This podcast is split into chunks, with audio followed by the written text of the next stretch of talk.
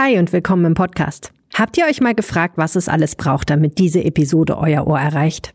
UX UI Design, Data Analytics, Webentwicklung, Cybersecurity. Dieses Zeug wird jetzt gerade überall gebraucht. Aber viel zu wenig Menschen können es. Dabei kann man es ganz einfach lernen. Bei Ironhack. Die sitzen in Düsseldorf und Berlin, bieten aber auch alles online an.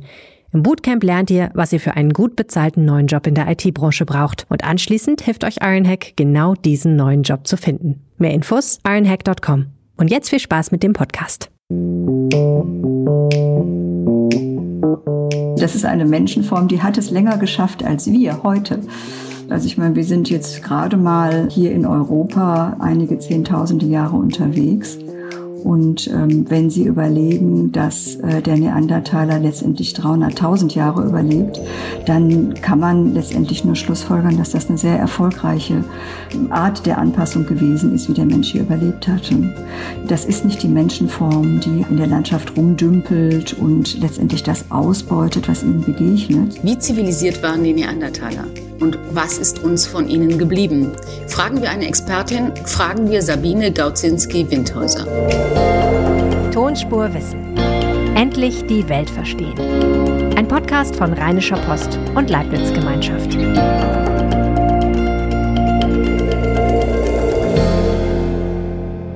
Herzlich willkommen zu Tonspur Wissen. Endlich die Nachrichten verstehen, erfahren, woher wir kommen, vom Wissen der Experten profitieren, das ist Tonspurwissen. Wie schön, dass Sie wieder da sind. Empfehlen Sie uns weiter, am liebsten natürlich mit einer 5-Sterne-Bewertung. Heute geht es um eins meiner Lieblingsthemen. Es geht um den Neandertaler und natürlich auch um die Neandertalerin. Diese Leute haben eine erstaunlich lange Zeit, über 250.000 Jahre, nicht nur das Neandertal, sondern diesen Kontinent und Teile Asiens bevölkert. Wobei schon das Wort bevölkert stark übertrieben ist. Es waren wahrscheinlich immer nur ein paar tausend von ihnen gleichzeitig auf der Erde, aber dafür konnten sie mehr Sachen, als man bisher geglaubt hat. Nehmen wir also Abschied von dem Mann, der mit der Keule hinter den Mammuts herrennt. Was konnten die Neandertaler? Wie haben sie gelebt? Sind sie wirklich ausgestorben? Was von ihnen prägt uns bis heute? Das alles erklärt jetzt Sabine Gaudzinski-Windhäuser. Sie ist Professorin am Römisch-Germanischen Zentralmuseum, dem Leibniz-Institut für Archäologie, leitet das Museum für menschliche Verhaltensevolution und lehrt am Institut für Altertumswissenschaften der Universität Mainz. Ihr Spezialgebiet ist die Archäologie der Steinzeit, also Ausgrabungen aus der Steinzeit. Was wissen wir denn über Neandertaler? Die Neandertaler sind eine Menschenform, die unmittelbar in uns anatomisch modernen Menschen äh, aufgegangen ist. Das sind unsere allernächsten Verwandten. Und ähm, wir teilen heute ähm, sehr viele Verhaltensweisen mit den Neandertalern, die in der Zeit des späten Neandertalers entstehen. Neandertaler sind vor ungefähr 30.000 Jahren ausgestorben oder sie sind nicht ausgestorben? Also sie sind, sie sind wahrscheinlich genetisch äh, in uns anatomisch modernen Menschen ausgegangen, zwischen 400 und 350.000. Also das sind dann die ersten Fossilien, ähm, die uns darüber Auskunft geben, dass äh, sich also eine solche Menschenform in Europa entwickelt. Also vor 400.000 Jahren gab es die ersten Neandertaler, vor 30.000 Jahren möglicherweise die letzten, beziehungsweise äh, die sind dann mit, haben sich mit dem modernen Menschen, also dem Homo sapiens, so nennt man den, der in Afrika entstanden ist, vermischt. Und deshalb wissen wir oder sagen Sie, sind wir heute mit dem Neandertaler immer noch verwandt. Na, das zeigen ähm, auch äh, äh, also Untersuchungen alter DNA-Analysen, die sehr schön belegen können, dass wir heute immer noch genetisches Material mit dem Neandertaler teilen. Und der heißt Neandertaler, weil der erste in der Nähe von Düsseldorf gefunden wurde? Ja, das, und aber das ist, ist letztendlich eine, eine ja, forschungsgeschichtliche Kapriole. Also der allererste wird in, in Belgien in Spie gefunden und ähm, das findet man aber erst sehr viel später heraus. Und äh, die Funde aus dem Neandertal, das sind dann letztendlich die, die in die Fachwelt eingehen und die dann äh, ja im Grunde der, der Form ihre Namen geben. Der Neandertaler war ja eben nicht nur in Düsseldorf und nicht nur in Belgien, sondern der war eigentlich überall in Europa und im Asien bis zum Ural oder wie, wie ja, muss man ja, sich also das vom vorstellen? Atlantik bis zum Ural sozusagen. Ne? Und also verschiedene Teile Asiens. Und äh, wie viele davon gab es? Na, das wissen wir natürlich nicht. Also wir, wir haben äh, sehr viele Fossilien überliefert. Also das sind ungefähr 350 bis 400, also von 350 bis 400 Individuen. Und äh, wie, wie groß tatsächlich Populationsgrößen waren, das ähm, können wir eigentlich nur über Proxys ermitteln. Also Modellierungen, die uns darüber Auskunft geben, also wie groß eine Population sein muss, um zu überleben. Oder eben auch Modellierungen, die uns darüber Auskunft geben, ähm, wie hoch eine Populationsdichte sein muss, dass Innovationen nicht aussterben, also nicht einfach wieder verschwinden. Also wir haben ähm Sie sagen viele Skelettfunde. Für mich sieht das noch nicht so sehr viel aus, wenn man sich überlegt, wir reden über fast 400.000 Jahre äh, und dann so ein paar äh, Köpfe und Knochen.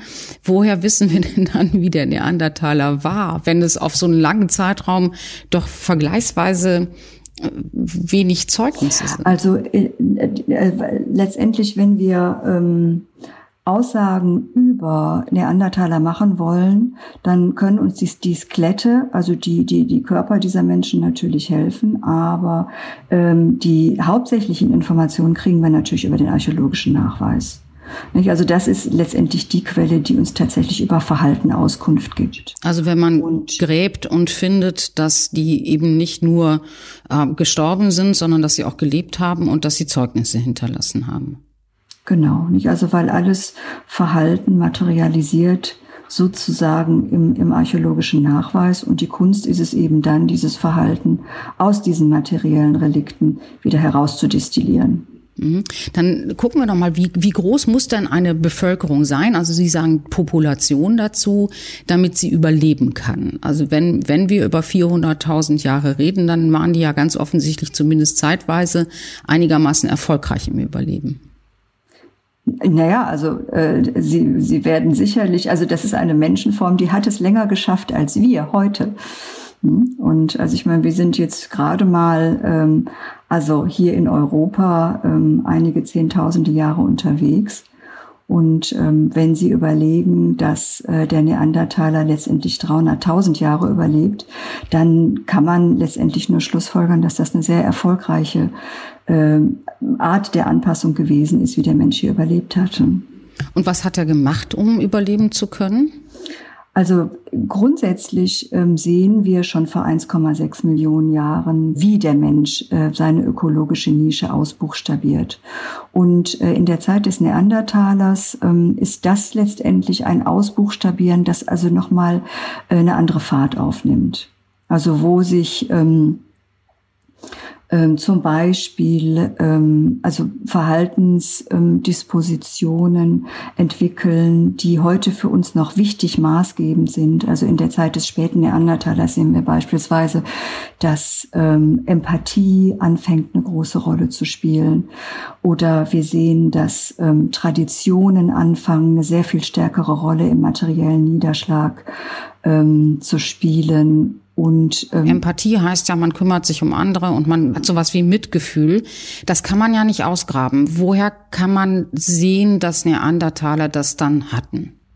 Also wir sehen beispielsweise, dass, dass äh, Alte versorgt worden sind, die selber nicht mehr in der Lage gewesen sind, sich zu versorgen.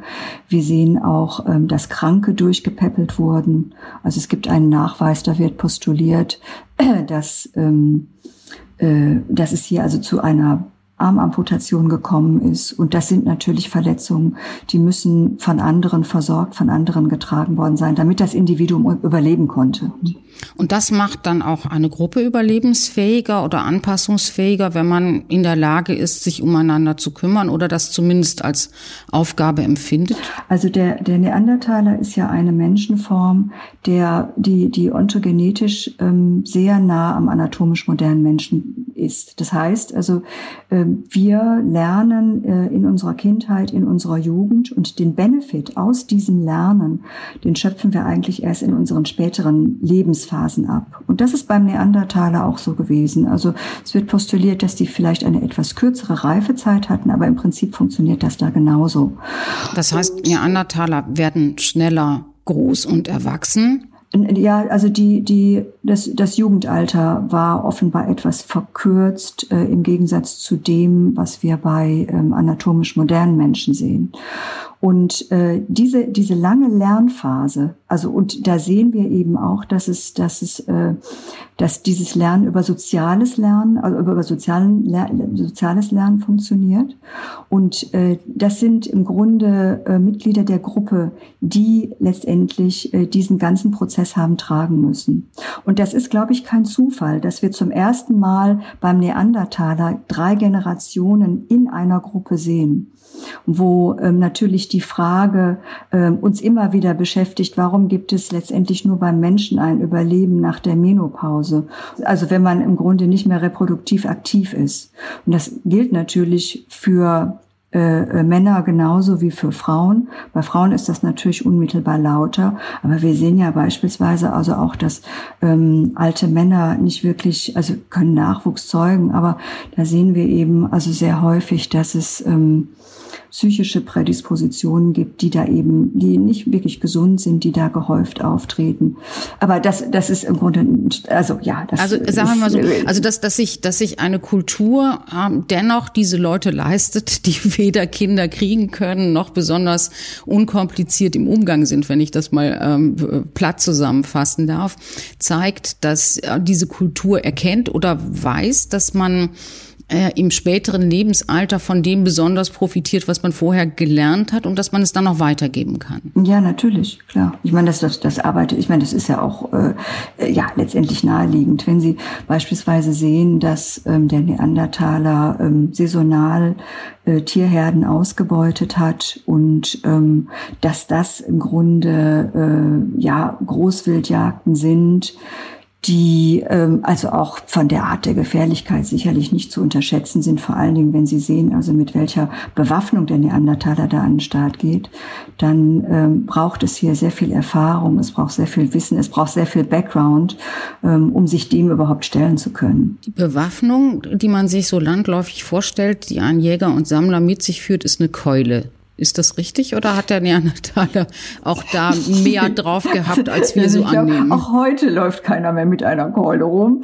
Also das sind, äh, was wir aus, der, aus dem archäologischen Nachweis kennen, das sind äh, Wurfspeere, ähm, also die nicht wirklich in der Distanz benutzt werden, sondern auf kurzer Distanz benutzt werden. Und das sind äh, Lanzen, hölzerne Lanzen.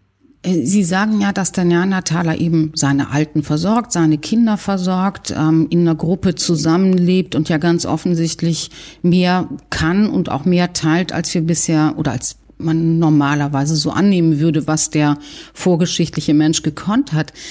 Wie, wie kann das gehen, wenn man sich vorstellt, es gibt so eine Gruppe von Jägern und Sammlern, die eben dem Wild hinterherlaufen und vielleicht im Sommer äh, Samen und Früchte einsammeln und die versuchen möglichst lange zu konservieren, dass sie sie dann auch aufessen können. Ähm, äh, kann, kann, Stimmt dieses Bild oder sind die auch da anders gewesen? Also waren das gar nicht diese Leute, die durch ganz Europa streifen, um einen Mammut zu ähm, jagen und, und, und dann eben zu essen?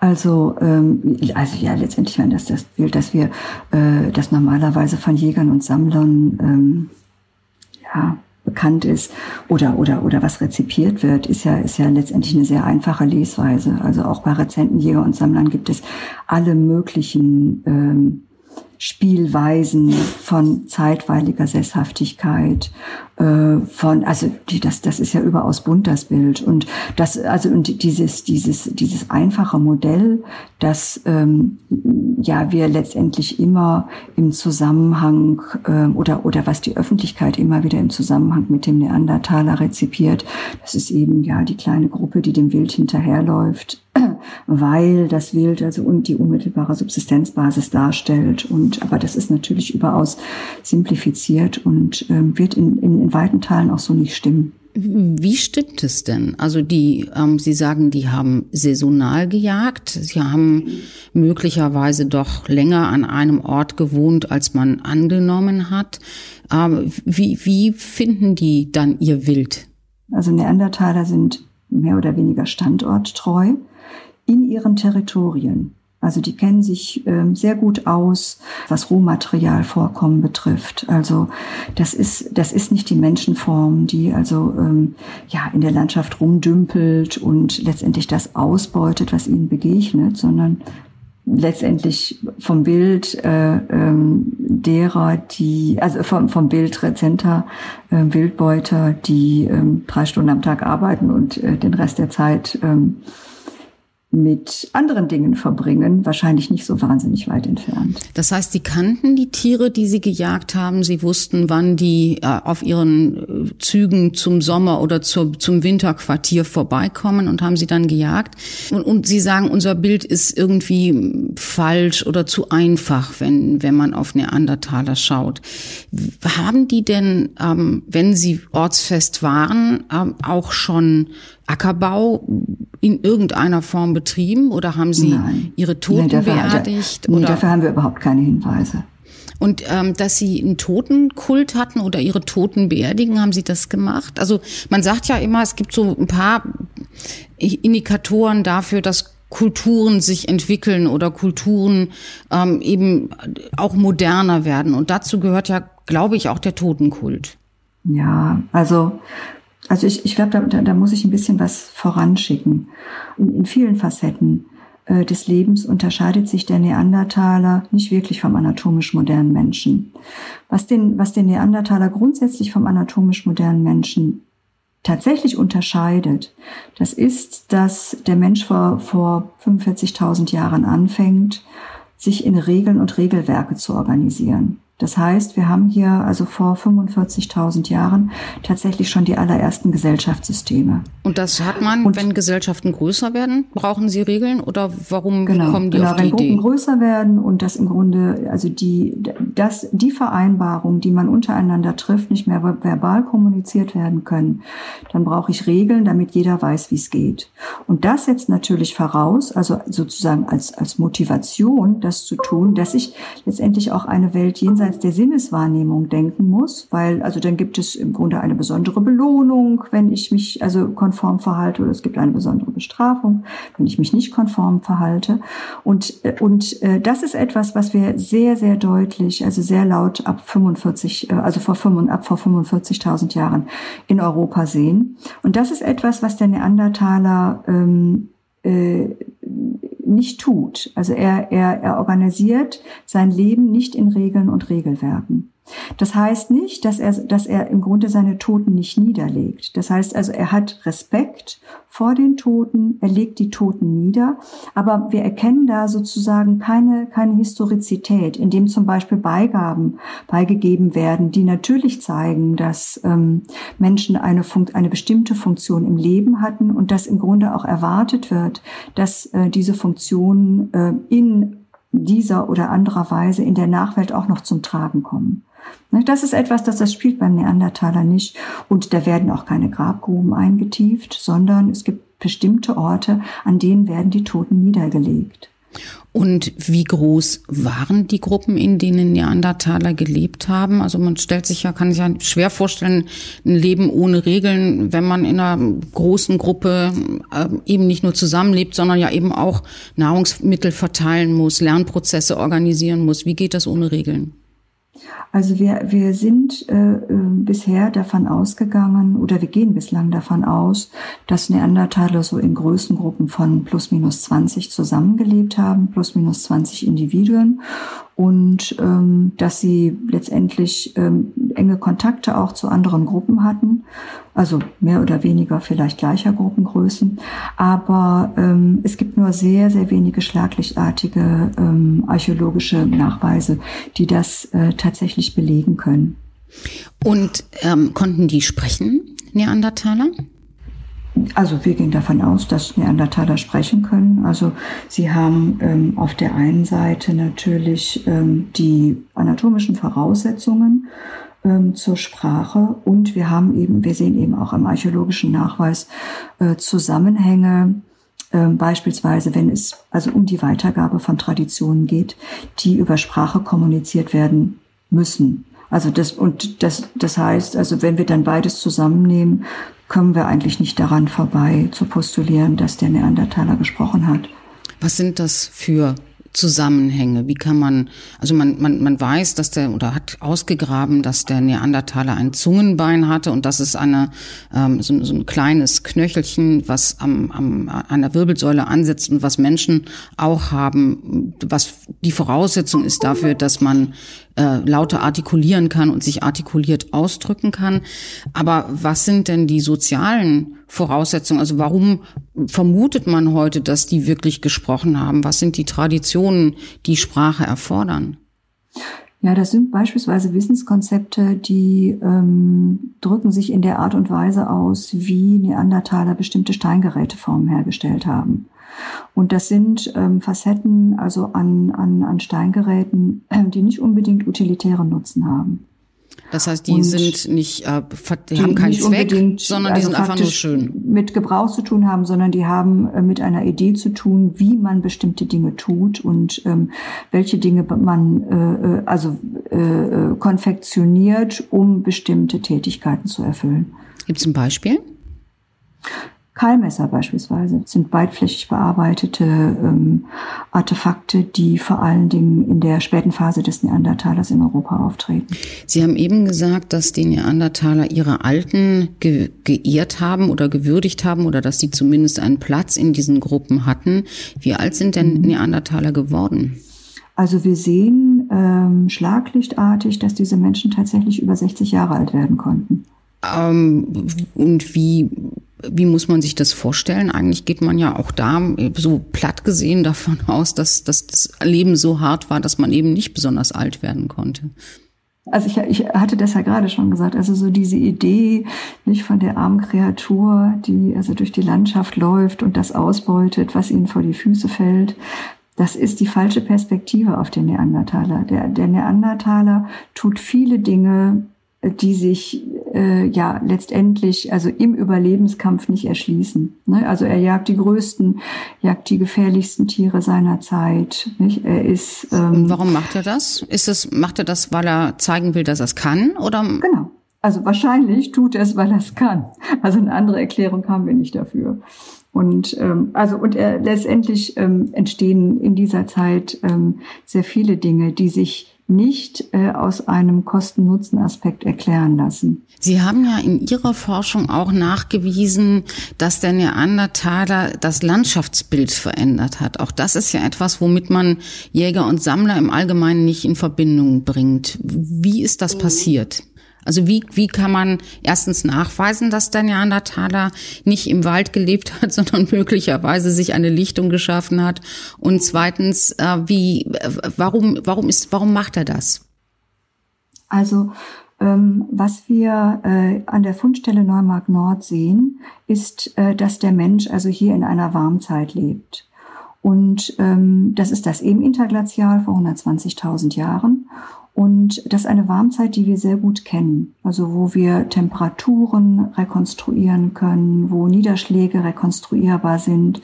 Ähm, und das eine, eine, also wie jede Warmzeit, so zeichnet sich also auch diese Warmzeit durch unterschiedliche Klimaphasen aus. Und ähm, es ist im Grunde eine, eine Warmzeit, die wir äh, an verschiedenen ähm, Fundstellen, ähm, also in Europa, vor allen Dingen aber äh, hier in Deutschland im, im mitteldeutschen Trockengebiet fassen können. Und ähm, ähm, wir sehen ähm, in Neumarkt Nord zum Beispiel dann, also das wissen genau, Neumarkt Nord ist in Sachsen-Anhalt und es ist eine Fundstelle, die Sie betreuen und wo Sie besonders viel eben auch über die Lebensbedingungen von Neandertalern. Ja, ein, Neumarkt Nord ähm, liegt äh, im ehemaligen Braunkohletagebau, in einem ehemaligen Braunkohletagebau in Sachsen-Anhalt. Und das ist eine Fundstelle, die seit den 80er Jahren untersucht wird und ähm, eine, eine 26 Hektar große Seenlandschaft, die ganz einzigartige Nachweise geliefert hat und ähm, an denen, ähm, ich hatte es gesagt, also Forschung schon seit den 80er Jahren unterwegs ist. Und also hier gibt es wirklich ganz einzigartige äh, Einblicke darin, wie der Neandertaler seine, seine, seine ökologische Nische ausbuchstabiert. Und wie macht er das? Also was, was hat er da verändert in dieser Nische? Also wir sehen beispielsweise, wenn der Neandertaler nach Norma Neumark Nord kommt, dann sehen wir also einen sprunghaften Anstieg, also an Holzkohlen im Sediment. Und das ist etwas, was sich also in, in vergleichbaren Klimaphasen in ähm, anderen Beckenstrukturen, wo letztendlich gleiche Sedimente des eben Interglazials ausgebildet sehen, sind, ähm, die da, also die wir also in diesem Becken nicht haben. Und ähm, wir haben natürlich intensiv darüber debattiert, ähm, ob dieser hohe Anteil an Holzkohle, also dieser hohe Anteil an Feuer im Sediment, also auf natürliche Feuer zurückzuführen sind und ähm, sind aber zu dem Ergebnis gekommen, dass das offenbar nicht der Fall war. Das heißt also, dieser, dieser, dieser hohe Feueranteil in diesen Sedimenten, das ist eine, das ist ein anthropogenes Signal. Das haben die da gebraten oder haben sie Sachen verbrannt, damit sie einen besseren Blick haben? Ähm, also ja, gleichzeitig sehen wir also in diesen Sedimenten zum Beispiel auch, dass wir also nicht die Vegetation, ähm, äh, die Vegetationsfolge ähm, in diesen Abschnitten haben, die wir eigentlich äh, in der Ebenwarmzeit erwarten, sondern was wir hier in der Hauptsache haben, das sind Pflanzen, die uns anzeigen, dass Landschaft offen gehalten wurde. Und das zusammen, also wenn man diese beiden äh, Argumente zusammennimmt, dann muss man letztendlich schlussfolgern, dass der Neandertaler Feuer genutzt hat, um Landschaft offen zu halten. Das heißt, er, er wirkt letztendlich massiv in die Umwelt ein, um seine Umwelt zu gestalten, um die Landschaft zu gestalten. Und was hat ihm das gebracht, dass die Landschaft offen ist? Also äh, in äh, ebenzeitliche Bewaldung ist in der Regel sehr undurchdringlich. Und ähm, äh, wenn sie letztendlich in einer offenen Landschaft leben, ist Überleben natürlich wesentlich einfacher, als wenn sie in geschlossenen Wäldern sind. Weil man den Überblick hat. Weil man den Überblick hat, genau, weil man Platz hat. Ich habe noch eine Frage äh, zum Zeitraum, in dem Neandertaler vorkommen und gefunden werden. Das ist ja eine enorme Zeitspanne und Sie haben am Anfang ja schon darauf hingewiesen, dass der moderne Mensch das noch gar nicht auf der Uhr hat, was der Neandertaler an Zeitspanne eben in seiner mhm. Entwicklung überlebt hat. Das waren ja auch verschiedene Eiszeiten und Warmzeiten, die sich in dieser Zeitspanne ereignet haben. Was weiß man über die Anpassungsfähigkeit von Neandertalern? Also über ähm, also Anpassungsfähigkeit im Sinne einer effizienten Ausbeutung der Natur. Darauf gibt es sehr viele Hinweise. Nicht? Also wo letztendlich natürlich immer das gejagt wird, ähm, was letztendlich auch vor Ort ist. Aber wir haben letztendlich nur sehr wenige Hinweise, die darauf deuten, dass ähm, also oder die uns eine Auskunft darüber geben, wie Neandertal beispielsweise mit Kälte umgegangen sind.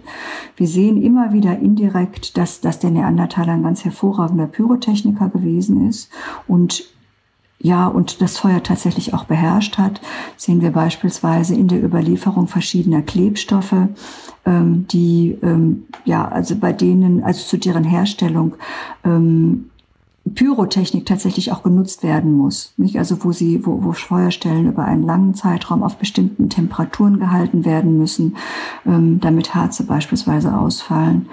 Und ähm, also das sehen wir, aber auch wirklich nur in Schlaglichtern. Und was wir sehen, ist, dass, dass Fälle gewonnen werden. Und das, es gibt also auch aus Neumark Nord einen Hinweis, der wird, äh, also ist eine, eine äh, Substanz, die ähm, ähm, äh, wo vermutet wird, dass, äh, dass diese Substanz zum Gerben von Fellen verwendet worden ist. Und äh, das liefert natürlich vielleicht einen indirekten Hinweis eben auch auf Kleidung.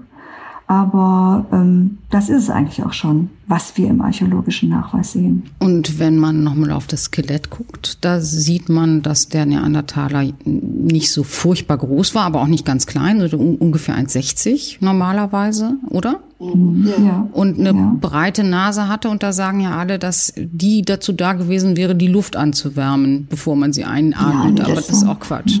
Ja, das Quatsch. Ja, ja. Nee, das, das war, das war irgendwie so eine, war, war so eine schöne Erklärung irgendwie. Und also nicht, dass man immer gesagt hat, okay, der ist klein gedrungen und äh, äh, nicht, und das eine Körperform, die letztendlich dazu geeignet ist, auch Wärme zu speichern Und äh, aber äh, das konnte man also in den letzten Jahren oder vor, schon vor einiger Zeit sehr schön zeigen, dass das offenbar Bottleneck-Effekte sind, genetische Bottleneck-Effekte, die im Grunde also zu diesem Phänotyp führen. Also Zufall. Ja. Da ja Zufall, Zufall, ja. Wissen wir was, wer in der neandertalischen Gesellschaft das Sagen hatte? Der Mann oder die Frau? Ähm, können wir nicht sagen. Also das, das, das wirklich Spannende ist ja, dass wir ähm, äh, bis, also ja, ins, also in, in den überwiegenden Phasen des Pleistozäns, dass wir diese Unterscheidung gar nicht machen können. Und das sagt natürlich auch sehr viel.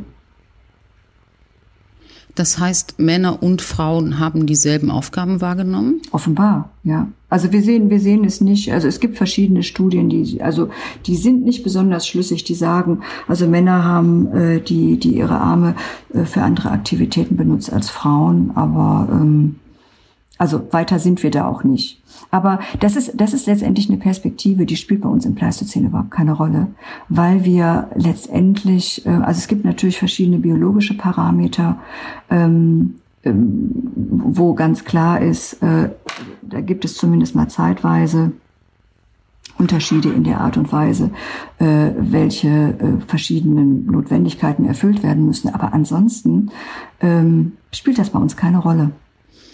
Das heißt, ähm, das, was wir heute an Geschlechterbildern haben, ist etwas, was in der, mit dem modernen Menschen möglicherweise ja. erst entstanden ist. Ja, hat mit Regeln und Regelwerken zu tun. Wunderbar, dann wissen wir das auch. ja, Frau Gotzinski, vielen, vielen Dank. Das war super interessant. Ich finde, ähm, man unterschätzt ja immer die Bedeutung von Vor- und Frühgeschichte für unser tatsächliches und heutiges Leben, aber sie ist ja eben auch in sich total interessant. Vielen Dank, Frau Gotzinski-Windhäuser. Das war Tonspurwissen für diese Woche. Wenn Sie über den Podcast twittern wollen, erwähnen Sie dabei gerne die Leibniz-Gemeinschaft at leibnizwgl und at rponline. Mein Name ist Ursula Weidenfeld und mich finden Sie auf Twitter unter das tut. Herzlichen Dank fürs Zuhören und bis nächste Woche.